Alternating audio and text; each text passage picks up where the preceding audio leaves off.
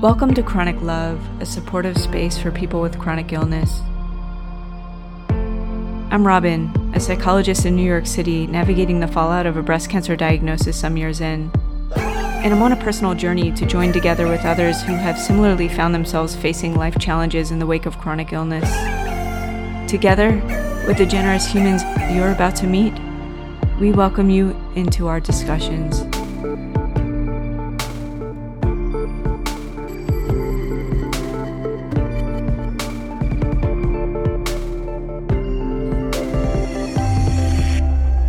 Are the tools or resources that you could think of you know that you'd want to go back to justin from 10 years ago and give him or to give to the person who's watching this that says anything that i could have that i could hold on to that could just get me to the next step i'll just take the next step.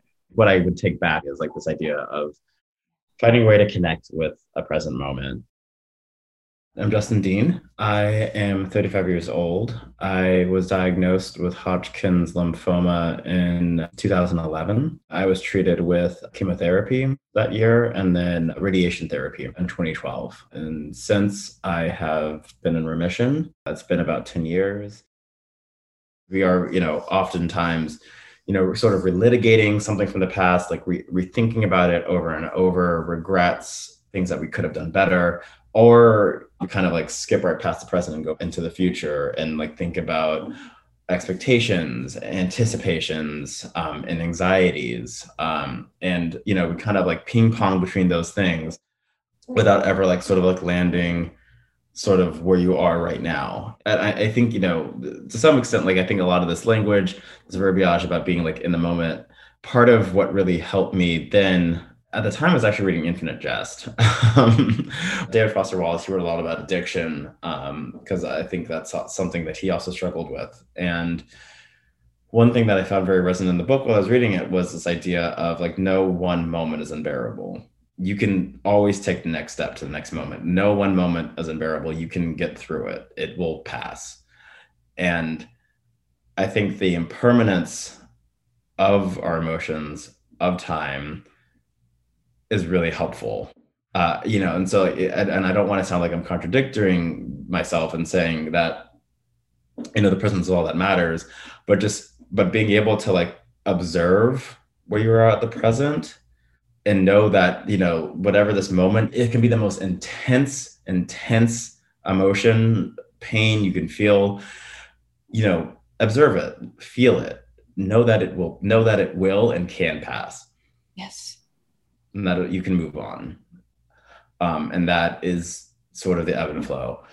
Something that I've thought about a lot recently that I think I would take back to me is all of that, like all of that, like the hopelessness, that sadness that you feel during that time. You know, a lot of times we want to fight it. A lot of times we want to deny it, fight it, detract from it, skip it to someplace else, maybe anger, uh, maybe hide, maybe shame. I would say one thing that I would have done more of is just be able to like feel it and express it. Let that open pathway come through. Just kind of be that clear channel. Think about like to think of think of your mind as like a running river. And these these come, but they go. And you get to put an obstacle there to like reroute it, to block it, but it will still it'll find its way someplace else and you'll have to deal with it at some point. And so I think it's important just to, to let yourself feel what you want to feel. It's all a part of us. It is, you know, our pain, our pleasure, our happiness, our joy, our sadness, our sorrow. It's all a part of us. And those parts might seem less productive, they might seem less pleasant, but I will say they give us such a good look into who we are. And you can use that suffering, you can use that pain to instead of, you know, try to go away from it, to try to push it away. You can use that pain to like look deeper into yourself to see exactly where that block is. Just to look at it and to see it and to to know yourself and to and to maybe even move it aside.